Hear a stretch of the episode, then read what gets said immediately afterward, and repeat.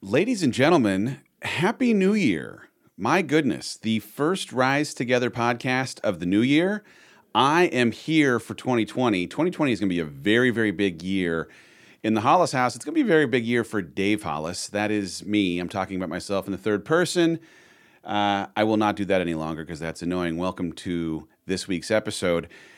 I just had a crazy, amazing experience and I want to talk about it because I think, as a tool to set your year up for wild success, uh, this thing that I just did, I went on a walkabout, as it were, in nature uh, by myself.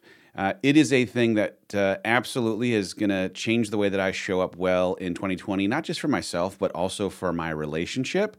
I want to dig into the importance of getting clear, the importance of uh, spending some time away from your every single day life to really afford the opportunity to zero in on what matters, what's important, and maybe more importantly, what's not important, so that you actually have a chance at uh, achieving every single thing that you want to go chase in this year, this year, 2020, new decade, new decade.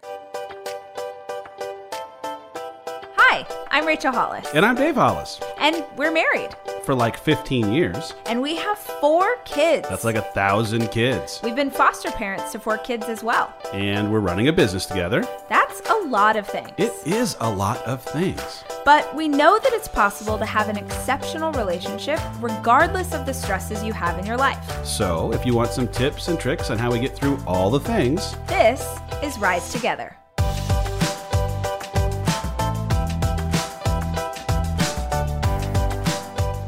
Was uh, on a podcast recently interviewed by Jen Hatmaker. She asked the question what the 10 years ago version of me would say to myself or think about myself. And it's, it's a wild thing. You know, like, do you ever at these milestone years are transitioning or decades are transitioning? I remember, you know, Y2K very, very much. Uh, unbelievable that it's now 20 years ago since Y2K. But uh, it is an interesting time. When you hit a new year, you're always going to look back on the year, but you hit a new decade, you have to look back a little bit on the decade. And man, I turned 45 this year, for, turned 45 in February. The 35 year old version of me had no concept of what this decade would un, you know would have in store for me. Uh, this the 35 year old version of me could not have contemplated not working at the Walt Disney Company.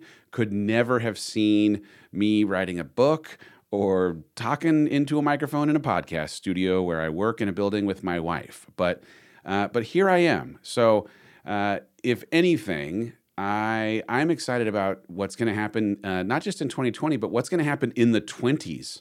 We're in the 20s, y'all. Uh, I get excited about uh, reminding myself of how unpredictable the past decade was as a hopeful sign of just how unpredictable the things I think that are possible for the next 10 years, I have zero concept of every single thing that's possible. And that's exciting to me because I know we're chasing big things. And uh, if the last year is any sign, uh, we have undercalled the capacity that we have, the possibility for impact that we have, the uh, way that we can drink from fire hydrants at all times. Uh, we can drink from fire hydrants. I had no concept. So, uh, about two months ago, Rachel Hollis finishes with me the Rise Business Conference in Charleston, South Carolina. And immediately, because it just, man, takes a ton of energy to be up on stage, jumping up and down for three consecutive days, she immediately uh, took off to decompress with a friend. Uh, one of our uh, speakers and friends, Amy Porterfield and Rachel, they go to the desert. They went out to Arizona and they went to a place where technology is not permitted, which, man, uh, for some of us, if you're listening to this on a device, especially, like I'm sure you can relate, like technology is such a big part of our lives that going to a place that actually forbids technology is a darn thing. And, uh, and they go to this, uh, this hotel and they go into this technology free experience to, to relax and rest. And uh, serendipitously, providentially, I don't know what it was, the universe had placed stillness is the key by Ryan Holiday. It uh, was a number one New York Times bestselling book, and I uh, happened to be reading this book at the same time that they are having this experience. And as much as I'm sure that they went to enjoy some recharging time by themselves, they also uh, were afforded, in the absence of technology, uh, a place to just kind of clear their head and think about what the most important things are for this coming year.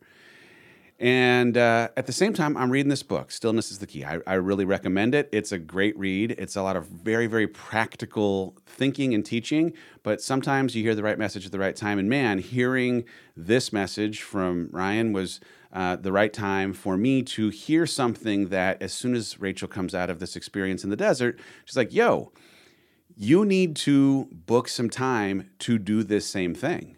And I'm like, you know what? You are correct. I do need to do it. And uh, what's interesting, like the the part of us in our brain that like I think almost like inflates the importance that we have in maintaining the balance of the relationship or how hard it might be if we were to interrupt our regular life for our work or for um, you know leaving the kids uh, I think we've resisted sometimes doing something that is so critically important to the strength, to the welfare of our relationship, and that is leaving each other for solitude. And uh, in this instance, because she just had this amazing experience, because I'd been reading this book, when she brought it up, as much as normally I think I may have paused to wonder if this was a good or bad idea, I jumped on it immediately. I was like, yep, I do need to do this. I am going to book my trip to the desert in real time. I'm not even going to bring anybody. I am going to go by myself. I am going to do one of the most adult things that maybe I've ever done as a grown human. I'm going to go with a pad of paper and no technology and try and wrestle with the things that are swirling around in my head to see if I can't, in understanding a little bit better what I'm thinking about, I might be able to parse through what of those things are serving me? What of those things are holding me back? And which of those things are distracting me from having the maximum impact in my relationships, in my work, with the things that I need to go and accomplish in 2020? and uh, and so I made this I made this appointment. I, I, I decided to tell my team, hey, I'm not going to come in on a Thursday and Friday. I'm going to leave Thursday morning.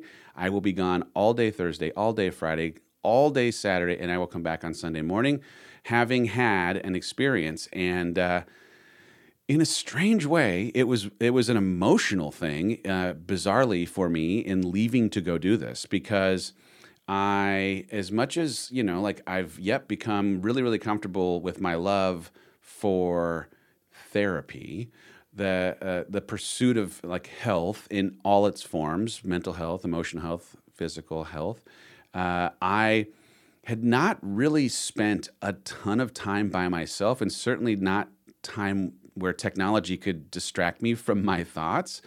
And so the idea of going into a weekend where the intention was to get a hold of what in 2020 is going to light your heart on fire, what in 2020 is going to light your heart on fire, Dave. Uh, you know, like going in pursuit of that answer in a strange way, in this like bizarre limiting beliefs, a little bit of negative self talk kind of way, as I'm driving to the airport, getting strangely a little emotional, I had this like, man, what if I get into three days of diving into my thoughts and don't find an answer? Like, what if there isn't something? What if I'm just not capable of the kind of happiness that other people report on? What if I, and like, of course that's, it's bananas. But I go into this I go into this weekend thinking, man, I sure hope I find an answer. I get on the plane, get my notebook ready. I'm drawing a little ship because I, I love my ship analogy. A ship is safe in harbor, but that's not what ships are built for. I am gonna go figure out what's out in these choppy waters for me in 2020. And as the plane the plane lands, and I'm now driving to this hotel, I have a different set of uh, strange emotional feelings. Now, an Avicii song has come on in the car, feels right, man. Avicii, my co pilot on my long runs, getting me a little emotional as I'm driving towards a hotel. The, the next thought I end up having is, oh, well, what if I go on this existential question answer search and the answers I get back are answers that I don't like? what, what if the what if the universe what if my connecting with god what if my connecting with myself ends up revealing answers that i don't like? Oh should i do this? Am i sure i should do this? And it was at this moment that i realized i uh, know myself well enough and that if i'm committed to doing this against some of the insecurities that are presenting themselves and the emotion, bizarrely, that is showing up and me getting to really disconnect and spend time in my head, in my thoughts, fueling me pouring into my pitcher first so I can pour into others. I need to get rid of all chance to back out with social media. So I, in a move that I have not done since the invent of, uh, since the uh, invention, the advent of uh, social media, I deleted Facebook, Instagram, LinkedIn, TikTok, and Twitter from my phone, and then sent a note to the person who helps uh, with some social media here at the company and asked them to change my passwords. I'm sorry. Uh, I know myself well enough that if this ends up introducing things that I have to struggle through, I will look to distract myself by swiping through my feed for three hours rather than dealing with getting to the bottom of the questions that I'm asking. So take that off the table. Here we go. It's tech free, desert walking just outside of Tucson, Arizona. If I wasn't ready before, I sure am ready now because I have zero access to the things that have otherwise been the distraction in my life when existential big picture questions start to become uncomfortable in how I'm trying to answer them. I'm not a journaler. I don't even know if a journaler is a word, but uh, I have, uh, yes, with the Start Today journals that we have, focused on gratitude and intentional goal setting every day, but free form writing in a journal work, that is not the work that I have uh, ever, ever done. I mean, like, when I'm asked to sign something, that is more or less the extent of pen working on paper in my every single day, such that now my handwriting is very close to that of a very important doctor. You can barely read the words that I'm writing on a piece of paper. But I have committed that I will embrace, in part because of having read this Stillness is the Key book, in part because of the advice that came from Rachel and the power of putting words on paper. I am going to, in this experience, sit with a pad of paper, with a notebook that I've drawn a ship on, and just write whatever comes into my head and it was bizarre. it was uh, it was uncomfortable, and maybe if you're listening, you're like, "Oh man, I'm a journaler for a ton of time. That is a word. I love to journal. I've got stickers, not ships, on my on my journal." Well, good for you. I'm happy for you, and I'm sure then that you understand the power of journaling. But if you don't journal, dang it, I am going to encourage you to do something that maybe sounds weird and certainly will feel weird at the beginning, and that is to write in a journal free form without prompts, without anything other than whatever comes into your head, and to do it for a length of time that goes past that point where you exhaust what is immediately in your head. So I start writing, sitting outside on a rock. Yeah, I was like communing with nature. I'm on a rock and I am writing on the first morning and my first sentence in this journal was Look at me, I'm journaling. And then I drew an emoji with a straight face with big eyes. So clearly I was missing my tech already on the first morning. And I didn't know what to say. I didn't know what to do. And so I just, like free form, what's in your head, started writing, started writing, started writing. And about 20 minutes in, I crossed this threshold where my conscious thoughts gave way to my unconscious and things just started pouring out onto the page. And if you've ever been to therapy and you've not journaled, I'm going to tell you that, like, as you cross that threshold, this is where it turns into therapy, but you are actually the therapist. And as a person who sat in a room and been the beneficiary of somebody objectively listening to me talk about all the things as I try to process why I do the things I do, how I show up for my relationships the way I do, how I get in my way the way I do.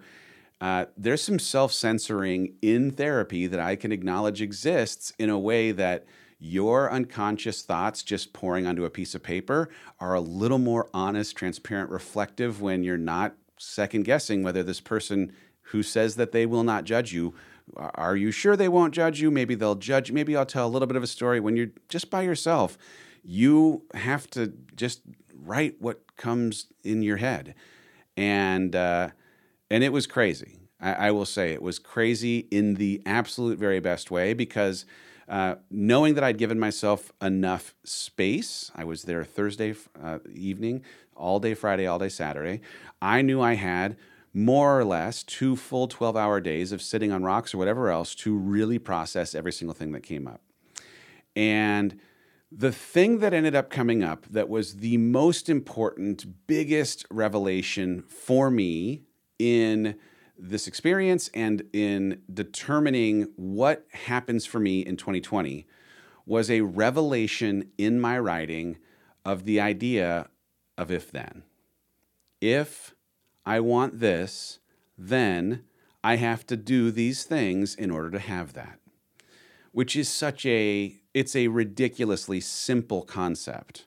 But in the process of writing these words and, and, and doing this this work, I'm asking myself a set of questions of what I want to focus on, of who I'd like to be, the kind of identity I'd like to step into, and how I'd like to show up in 2020 for my wife. I know this is a relationship podcast. Trust me, there's a point. You have to do this solo work and become full and whole and fantastic as an individual if you hope to, as two full, unbelievably great whole individuals come together in an exceptional relationship.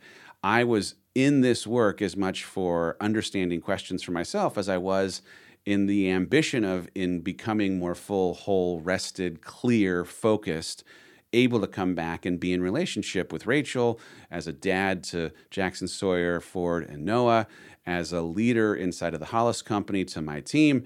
I, I, I want to come back with a sense of who I need to be for them against the answering of the question, who do I want to be? And so I went down this path eh, through a variety of different lenses of who, Dave, do you actually want to be?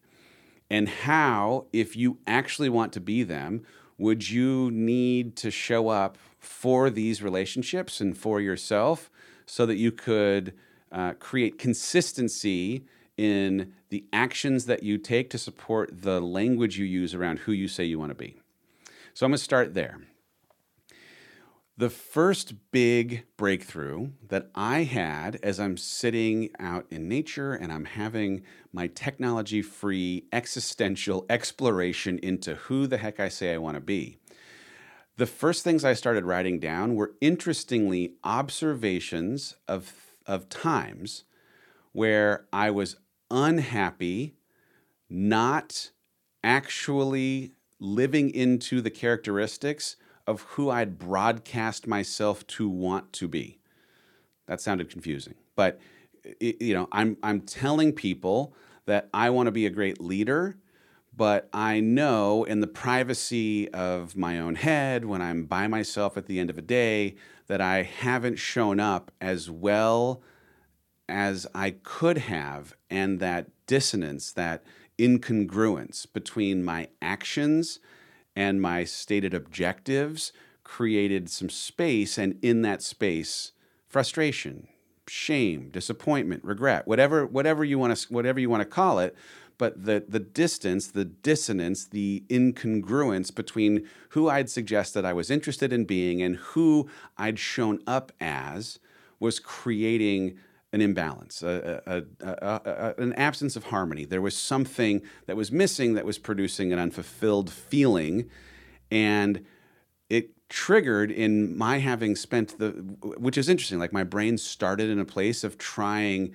as I'm projecting who I want to be and how I want to pursue what I'd like to pursue in 2020, the the ways in 2019 in 2018 in 2017, the times when I was unfulfilled for having a, an absence of focus, or the times that I was unfulfilled for that distance between who I said I wanted to be and how I showed up in that space. So as I as I took the okay, I know I don't want to do that. I had to ask the question of then what do I want to do? And what I want to do is create harmony, create consistency, create con- congruence between what I proclaim to be my mission in this year ahead and the actions required to attain that mission. And here's where I got the clarity, and it was like the gift of gifts. The clarity was if I say I want an exceptional relationship, then I need to do these very specific things to actually be true to what I'm suggesting. I could say I just want to have a good relationship. I want to have a relationship that just doesn't fight. I want to have a relationship that intermittently makes out. I want to have a relationship that's more friends than anything that, you know, avoids conflict. I could I could define my interest in how Rachel and I have a relationship in so many different ways and I've decided to say I want to have an exceptional relationship. I want to have a relationship where we are both in perpetual pursuit of each other. Okay. So if you say that that's what you want, Dave, what actions would you need to take on an every single day basis to create consistency, to create, to create congruence with this thing that you've suggested? If you want this, then what must you do? Right? I have uh, a schedule in 2020 that is unbelievably exciting and completely different than anything I have ever experienced because of the book coming out. Because when the book comes out in March, there is a 23 city book tour that I am going on because of the fact that there are six Rise events where I'll be jumping up and down speaking on stage. There's a Rise run. We have uh, coaching coming from me this year. There's uh, right. There's just a whole host of things that require me to adopt certain habits to be a, a, a kind of disciplined person in order to show up as well as I suggest that I'd like to on those stages. So if I want to have the energy to have the kind of impact that I'd hope for at the six Rise events, a Rise run, the uh, coaching that I'm going to do, the 22 city book tour, the launch of the Rise app, Target coming out, like all of the things that we have happening, lead this team well. Then, then, right, if if I want to have the energy, then I have to embrace my physical health religiously, right? I have to commit to this. I move my body for 30 minutes every day mentality because of it being a thing that'll create consistency with this person I say I'd like to be. I like to have the energy to be able to show up well for this community. If you want to be able to show up well for this community, then you have to. It is a prerequisite, it is a mandatory pay attention to your physical health. If you want to do those things, you also have to pay attention to your emotional health you you have to pay attention to your mental health, right? And so the the the outcome of like this individual piece of the conversation was making sure that my calendar is a reflection of the work that's required to have me show up do i have the you know the time on my schedule to get up and get out in that that garage gym every morning do i have a therapist meeting on the calendar so that when things get hard I have an outlet that lets me have a conversation. I mean, in real time, I have adopted a new morning routine out of this long weekend because of my recognition that having a therapist isn't necessarily always going to be a thing that is available on a day when I have a trigger, but I can be my own therapist in this journaling exercise that I've come to appreciate over this long weekend was absolutely a thing for processing what was going on in my head. And so I am now starting every single day with writing in a journal for at least 10 minutes to just let everything that's sitting on the top of my consciousness pour onto a piece of paper so that I can process any of the things that may in some way get in the way of me showing up the way that I'd hope to for the team, for my wife, for the physical and mental health that I need to have the energy for the year that we have ahead. I I had a you know a, a conversation about who I want to be as a part of this company, right? Like I want to, yep, absolutely 100% lead this team well. We've grown quickly over the course of the last year from four to now 64 or so people, a lot of growth in a short period of time. So there's, you know, work that is required and time that is required, emotional intelligence and connecting with leaders and setting vision and everything else that's required and making sure that this team is led well. But also, I, in this time by myself, recognize that I am really, really excited about my book coming out. I'm really excited about coaching and the way that I'll teach through both the coaching itself and the live sessions that exist between uh, each of the classes when they come out. And in that, if I had to try and define what it is that I'd hope for in the aftermath of all the coaching and all the book, you know, uh, work that ends up happening in March and beyond, I truly have an appetite to be a thought leader, which is kind of a crazy, ridiculous ish word to throw out about yourself. There's a little hubris almost in that, but I'd like to be that. Okay, so I'm going to declare to the universe, I'd like to be a thought leader. So then I said, if you'd like to be a thought leader, then you must do these things, right? And one of the things that came up for me, uh, super transparency, right? I, I'm, I'm a person who wrote a book. I'm a person who's doing a lot of work inside of the personal development space, and I am not the most avid of readers. I just, I don't know. I've just never been a person who reads a ton of books. I like podcasts. When I do have a book that I want to get through, I'm usually listening to the audio audible version of it. But I I recognize that there are there's a price of entry. There is a cost to the ambition of being someone who wants something as elevated as thought leader. And that is leaders are readers, right? Like, I can't possibly hope to be as effective a teacher, to formulate my own thoughts f- without being someone who is voraciously reading. And so I got to have a really interesting conversation with myself about whether or not I was interested in the requirements of the job. Right? I'm setting a vision for who I'd hope to be and how I'd hope to show up in 2020. And now I've got to ask, okay, are you interested in taking a step in this direction where you can hopefully take the experiences of your life, but also the experiences of just hyper digesting as many books, as many podcasts, as many other teachers as you possibly can to create your own interpretation, your own version of a reaction to your, um, hey, I heard this thing, and as much as they have insight, I want to disagree with it because of having had life experience that suggests a completely different narrative. If I'm interested in this pursuit of work, if like not just as if it's just a thing, not just helping lead the organization here at the Hollis Company were enough. I, I love that part of this job, but man, as I think about 2020, I have interest in other things. Well, those other things come with conditions, they come with prerequisites. And on the mornings when now I'm waking up and I have to figure out how to prioritize my time, the if then conversation is informing whether or not I am game for this thing I've suggested I want to go do. And I'm going to throw out here at the beginning of 2020 that you're going to have to have a conversation about what it is that you say you want to be and how you'd hope to you know show up both in your personal life for yourself but also in your relationships if you work at work and what it takes to create the consistency, the, the, the congruency between what you suggest you'd want and how you have to act to actually make that come together.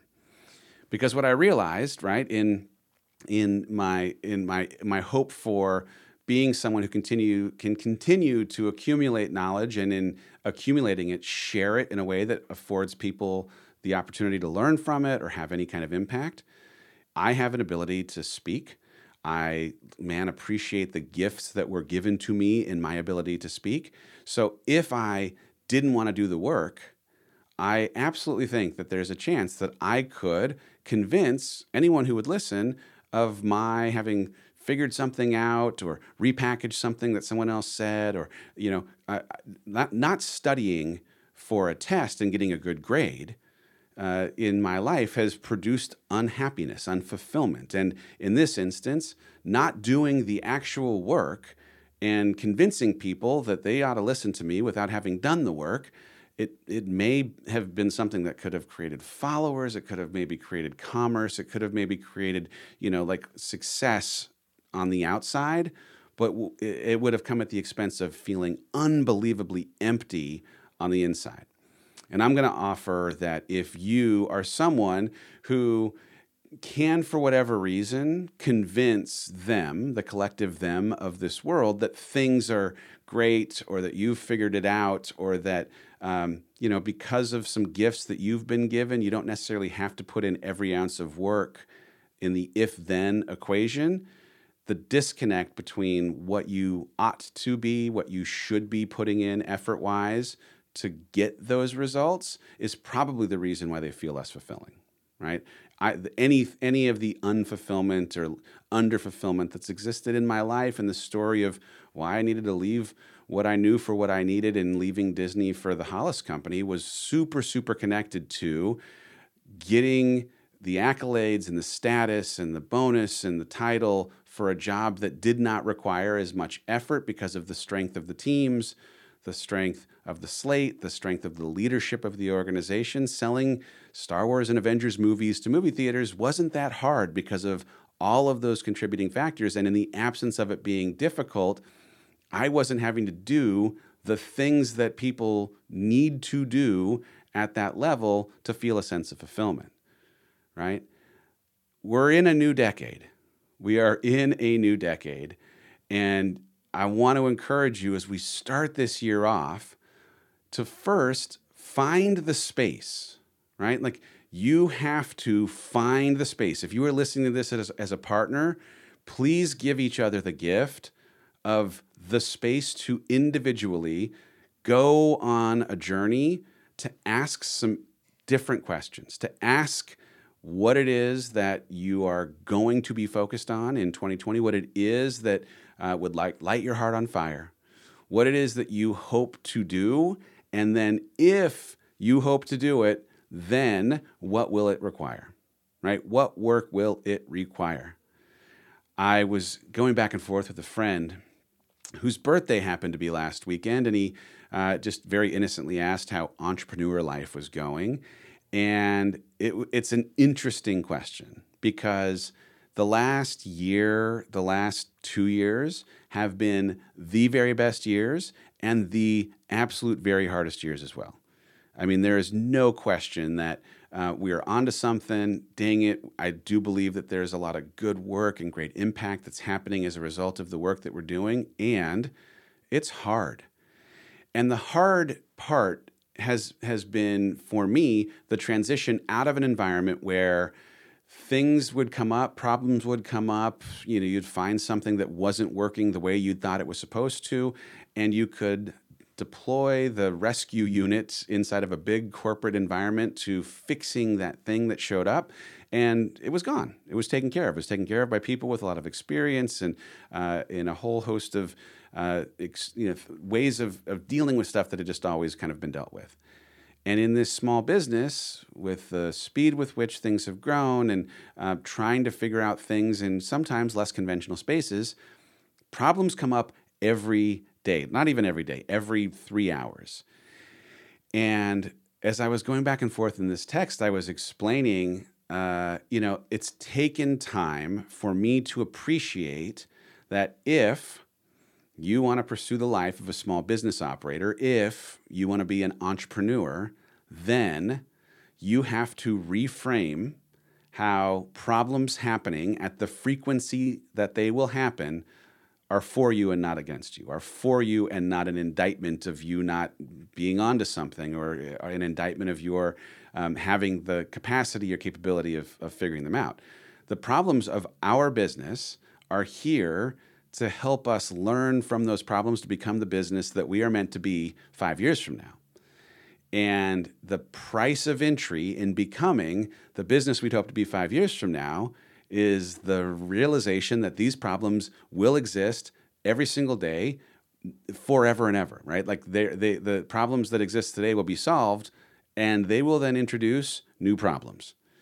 And so I have to ask myself if I am a person who is comfortable getting comfortable, if I can I get comfortable with the discomfort that exists inside of small business ownership in, in partnering with your wife.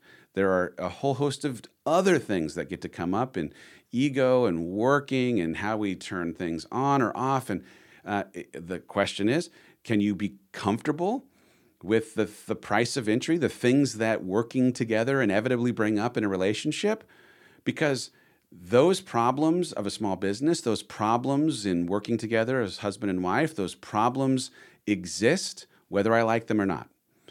And if I want to pursue this work in this business, if I want to pursue this work in partnership with my wife, I have to accept that the things that are going to show up are the price of entry and the vehicle for us growing as a business for the business that we hope to become five years from now. Personally, right, there's a personal analogy in that.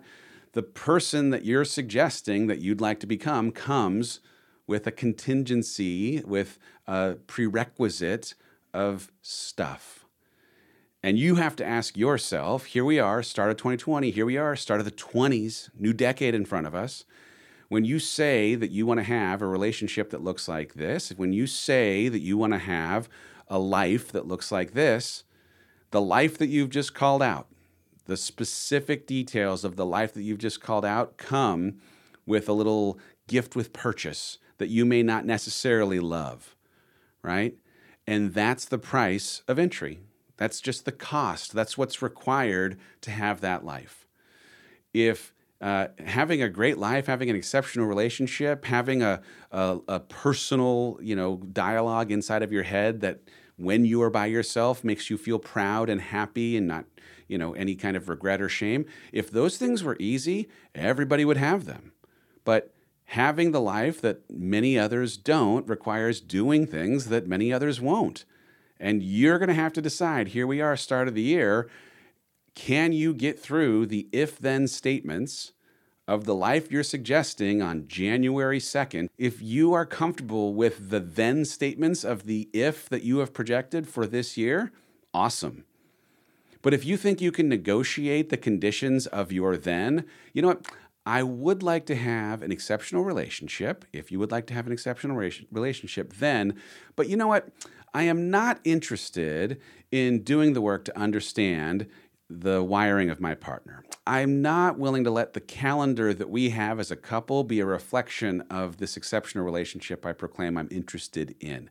I'm not willing to do the work in therapy. I don't want to wade into hard conversations.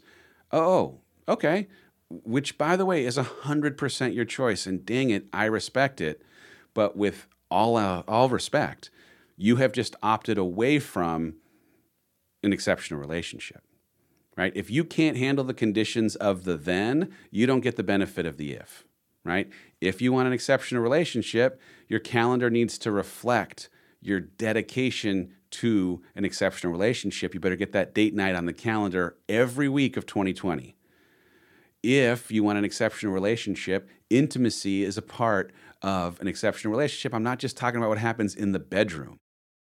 I, we were we were on a trip recently, and Rachel and I had this conversation, and there was this moment where uh, I made light of something that showed how little I understood about her and probably women generally. Uh, we're we're in Christmas mug season in real time. I'm sure first week of January we're just we're still probably enjoying them because we're not going to put them away too early, but they're just about now to go. But if you know anything about Rachel Hollis, this woman loves, I mean, is insane for, crazy for, loves Christmas mug season, and when the revelation of one of our mugs breaking last year was brought to our attention, I made light of the fact that.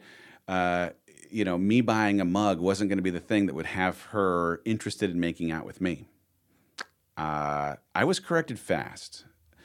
Uh, she in no uh, no small uh, in, in in few words was able to say, look, if you think that you being thoughtful enough, knowing how much I appreciate Christmas mugs, if you don't think that you getting me a replacement Christmas mug isn't going to be a thing that makes me want to make out with you, you don't know me, right? Intimacy isn't just about what happens in the bedroom. It's about knowing your partner well enough that you can be deliberate and intentional in thinking about the little tiny touches, the $7.99 replacement mug that comes from Amazon for Christmas, right? I mean, trust me, I got the mug and I ended up getting a second mug because, I mean, makeouts. But the bottom line ends up being, right? Whatever you're suggesting, here we are, beginning of the year, year is fresh, it's clean, and you, man, the, the world is your oyster. You can go and do and be anything. Anything so long as there's an appreciation that if you say you want that thing, it comes with a certain amount of work that you'll have to commit to as well and if again and i just i want to say this because this is like this is a choose your own adventure life right? One of the things that my 2020 comes with is acknowledging that i have to be asleep by 9 p.m every single night right? I am someone who does not normally go to bed at 9 p.m but with the way I've re engineered my morning routine, I'm starting with my journaling. I'm doing my start today journal and then some free form journaling. I'm doing a devotional practice every single morning. I have a workout that happens in the five o'clock hour every single morning. I'm doing live stream in the morning, right? My morning routine is the platform from which every other good thing happening in my day springs from. So if I want to have that morning, as the catalyst for my day and as the thing that unlocks the energy I'll need for those stages, as the energy I'll need for the coaching, as the energy I'll need to get out on that book tour. I have to do the things that are required to make that morning productive. That means sacrifice because I like to stay up later than 9 p.m., but I can't because if I want to have those things, then I have to commit to things. Now, guess what? Some of you are listening right now, you're like, I couldn't go to bed at 9 because This Is Us starts at nine. I don't know if it starts at nine. I'm just going to, for the sake of argument, let's pretend like it starts at nine and you watch a conventional television and we're sitting in a place where streaming doesn't exist and uh, it's on channel four, which is like three notches on a turnstile. Anyway, if your decision to stay up late is more important than the kind of rest that you'd need to get up and have a morning routine like mine, that might unlock some of the things that I believe it's going to unlock for me, that's okay, right? Like you're making a priority over watching television or staying up late or deciding that, you know, you need to deviate from that plan. That's okay. But in that trade-off, as long as there's an appreciation of what that trade-off means, you won't be able to get up earlier. You can't be up before the kids to get some things done. It may not afford you the time to connect with some of the goals you have in maintaining your mental health or your spiritual health. It may not afford you the same kind of consistency with your physical health.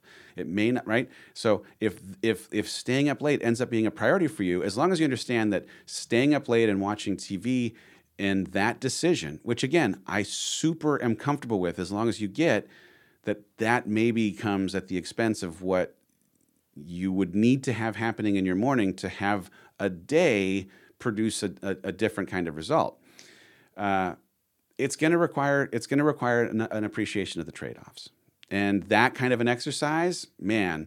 I was fortunate to do it here in mid December. This episode is obviously coming out here early January. I love the idea of doing this exercise early January because you are about to spring into this new year and chase all of these things what I don't want, because man, I've just come out of this season of having been so in a ditch and so unfulfilled because of that incongruence.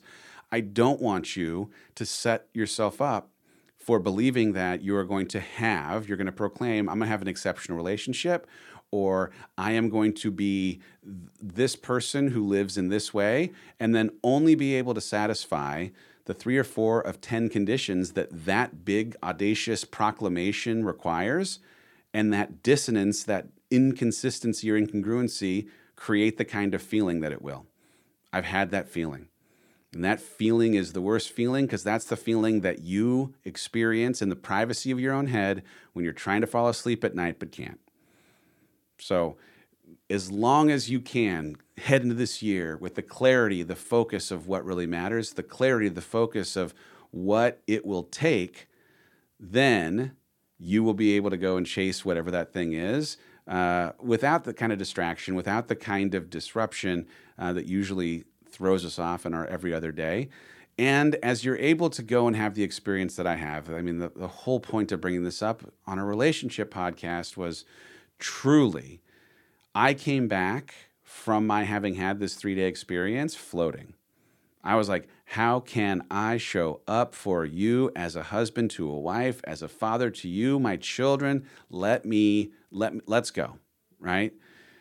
Taking an, a very deliberate, intentional pause from my every other day, getting this thing that has always been a background distraction, social media, off as a you know just completely outside of what was a possibility for me for 3 days allowed me to focus in a way that I never, ever am able to focus. It didn't distract me. I did not waste time. I was forced to sit with my thoughts, and in sitting with those thoughts, really wrestle with what worked in this past year and what I want to make sure I do right, better, different, more focused in 2020 to tee me up for the year I know I can have. Y'all, I am excited for you. Uh, I, I, will leave you with this one last idea because uh, we have talked about this on a previous Rise Together podcast, but it's one of these things that I am looking forward to in two weeks of time. It will happen between now and when this episode airs, and that is every year, the week between Christmas and New Year's, Rachel Hollis and I do what we call a, a calendar audit. Calendar audit is such a great way to start a new year we go through and look at what in our calendar served us and what held us back. What was a good use of time? What was a poor use of time? Uh, so we tend to literally go day by day during the week, the, the, the day planner, and open up and look at first. I mean, we start with this the first thing what were the places where we experienced joy? So we just make columns on columns on a piece of paper. Where where did we experience joy? What was a good use of time, like really good use of time, the thing that absolutely returned its like invested time over and over and over? What was a poor use of time? Was something that we should not repeat, absolutely should not repeat. And what was something that was unconventional that happened on the calendar that we learned something from, right? That we invested time to learn, to grow, to do, right? And so we go through and we like make a little tick mark as we run the calendar of was did this was this something that really was just like man it made us happy. It created a lot of joy. Was this a really great use of time? Write it down. Was this a bad use of time? Man we shouldn't have joined that partnership. We shouldn't have volunteered on that thing. We shouldn't have wait right? Make the make that list. And then what did where did we learn? Where, where were times where we learned a ton? And the intention is obviously uh, to ask yourself honestly if you had enough moments of just legitimate joy, doing the things that bring you joy. So, like going on a trip or having a massage or doing like it could just be like heading to the park, right? It doesn't have to be something that costs money. It could just be that you did something with the family that just legit was, man, that was an awesome day. And what we've found is like, I'm sure most people, there just aren't enough days where there is like just legitimate joy. And so using that knowledge and being more intentional and deliberate with how you're planning your 2020 calendar to intentionally even though it takes some of this you know serendipity not serendipity the spontaneity out of it you know making sure that your calendar is just like infused with little bursts of joy it could just be like hey we're going to run over to the old uh, frozen yogurt store go ahead, write it on the calendar right now for February 12th at 4 p.m. after the kids get up, get out of school. for no good reason. Just write down we're going to TCBY or whatever it is. We're going to get a small yogurt with three toppings just because it's Thursday, right? Then of the things that ended up like really being good uses of time, let that be instructive for the kind of things you should say yes to, right? You are the gatekeeper of your calendar. What are the things in 2020 that you should say yes to? What are the things that you should proactively seek out and put on your calendar right this very second?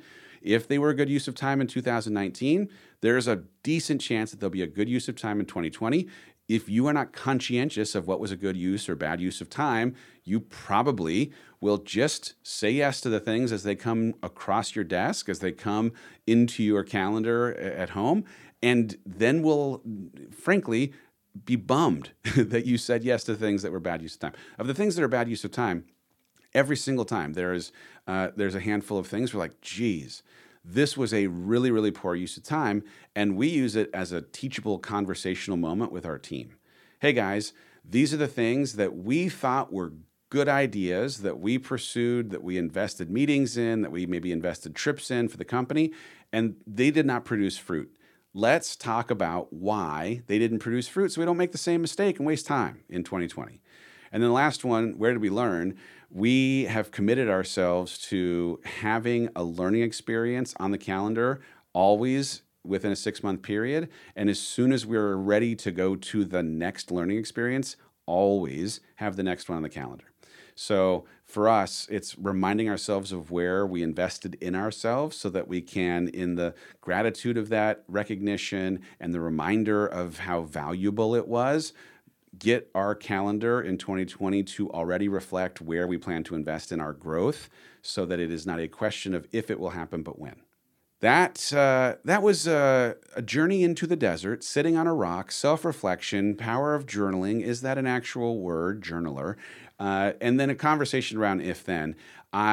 More than anything, this is the beginning of a year. This is the beginning of a decade. It's time for you to call your shot. It's time for you, as you call that shot, to understand the implications of what that comes with. And as you're up for it, to just appreciate that even though there may be some things that come with reaching for a better relationship, reaching for a better version of yourself, reaching for, you know, anything that has you in a growth posture, growth inevitably is going to come with something that is disruptive or uncomfortable because that is by definition how growth shows up. It's not a bad thing, but if you can front load yourself right now, beginning of January, for what you're getting into, you'll embrace all of the things that it comes with in a wholly different way.